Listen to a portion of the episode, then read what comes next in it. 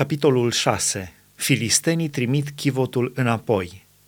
Chivotul Domnului a fost șapte luni în țara filistenilor și filistenii au chemat pe preoți și pe ghicitori și au zis Ce să facem cu chivotul Domnului? Arătați-ne cum trebuie să-l trimitem înapoi la locul lui. Ei au răspuns – dacă trimiteți înapoi chivotul Dumnezeului lui Israel, să nu-l trimiteți cu mâna goală, ci aduceți lui Dumnezeu o jertfă pentru vină. Atunci vă veți vindeca și veți ști pentru ce nu s-a îndepărtat mâna lui de peste voi. Filistenii au zis, ce jertfă pentru vină să-i aducem? Ei au răspuns, cinci umflături de aur și cinci șoareci de aur, după numărul domnitorilor filistenilor, căci aceeași urgie a fost peste voi toți și peste domnitorii voștri. Faceți niște chipuri după umflăturile voastre și niște chipuri după șoarecii voștri care pustiesc țara și dați slavă Dumnezeului lui Israel. Poate că va înceta să-și apese mâna peste voi, peste Dumnezeii voștri și peste țara voastră. Pentru ce să vă împietriți inima, cum și-au împietrit inima egiptenii și faraon? Nu i-a pedepsit el și n-au lăsat ei atunci pe copiii lui Israel să plece? Acum faceți un car nou de tot și luați două vaci tinere care dau țâță și care n-au tras la jug. Înjugați vacile la car și mânați înapoi acasă viței lor care se țin după ele. Să luați chivotul Domnului și să-l puneți în car – să puneți alături de el, într-o ladă, lucrurile de aur pe care le dați Domnului ca dar pentru vină. Apoi să-l trimiteți și va pleca. Să-l urmăriți cu privirea și dacă se va sui pe drumul hotarului său spre Bet Shemesh, Domnul ne-a făcut acest mare rău.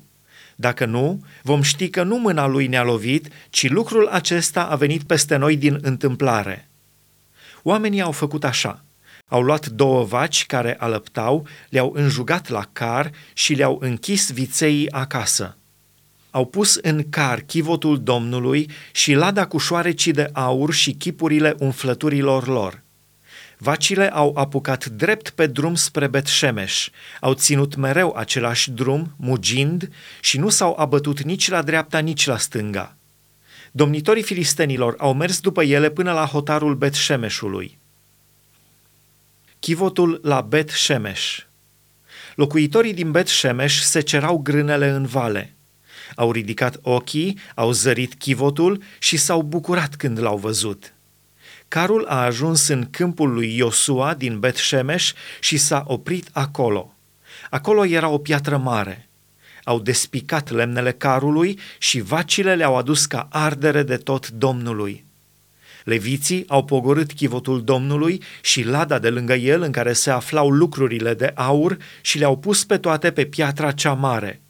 Oamenii din Bet-Shemesh au adus Domnului în ziua aceea arderi de tot și jertfe. Cei cinci domnitori ai filistenilor, după ce au văzut lucrul acesta, s-au întors la Ecron în aceeași zi. Iată umflăturile de aur pe care le-au dat Domnului filistenii ca dar pentru vină una pentru Asdod, una pentru Gaza, una pentru Ascalon, una pentru Gat, una pentru Ecron. Erau și niște șoareci de aur, după numărul tuturor cetăților filistenilor, care erau ale celor cinci căpetenii, atât cetăți întărite cât și cetăți fără ziduri. Lucrul acesta îl adeverește piatra cea mare pe care au pus chivotul Domnului și care este și astăzi în câmpul lui Iosua din Bet Shemesh. Domnul a lovit pe oamenii din Bet Shemesh când s-au uitat în chivotul Domnului. A lovit 50 de mii, 70 de oameni din popor. Și poporul a plâns pentru că Domnul îl lovise cu o mare urgie. Oamenii din Bet Shemesh au zis, Cine poate sta înaintea Domnului, înaintea acestui Dumnezeu sfânt? Și la cine trebuie să se suie chivotul dacă se depărtează de la noi?' Au trimis sori la locuitorii din Chiriat Iearim ca să le spună Filistenii au adus înapoi chivotul Domnului, pogorâți-vă și suiți-l la voi.